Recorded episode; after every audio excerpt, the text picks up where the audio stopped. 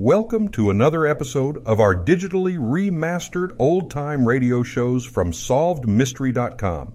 Visit our website for complete collections of your favorite old time radio series. Remember to follow us so you won't miss new releases from SolvedMystery.com. Strange Adventure. Sam Dalton sat in the stern sheets of his outrigger canoe and gazed out across the rippled blue waters of the lagoon. The little palm studded island made a perfect hideout for the pearl poacher. It lay far off the steamer tracks and trading schooners called here only twice a year. Moreover, it was a tropical paradise. The natives were friendly, the women beautiful, and a great bed of pearl oysters lay here. The white man had the whole lagoon to himself, for it was a feast day on the island. Now was his chance to get away from the ever watchful eyes of the giant pearl diver, Mahivy. He smiled as he anchored his canoe over the bed of pearl oysters. It had taken him long months of practice to be able to work the bottom at a depth of 40 feet. Mahivy had been friendly enough, though he had shown some suspicion of the white stranger who arrived on the last trading schooner. Both men knew of the vast wealth that lay upon the bottom of the lagoon. Both men wanted it. But one thing Mahivy didn't know that the stranger could now dive well enough to explore the pearl beds for himself. All he had to do was to lower himself over the side and load his basket with shells. He could beach his canoe some distance from the village and open the shells at his leisure. When the next schooner stopped by, he would have enough pearls to pay his fare to New Zealand or some other place where he was not wanted by the police. He slipped off his canvas shoes, towed the line above the weighted basket, and lowered himself over the side.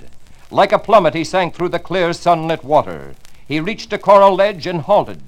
From here, he could look out over the floor of the lagoon.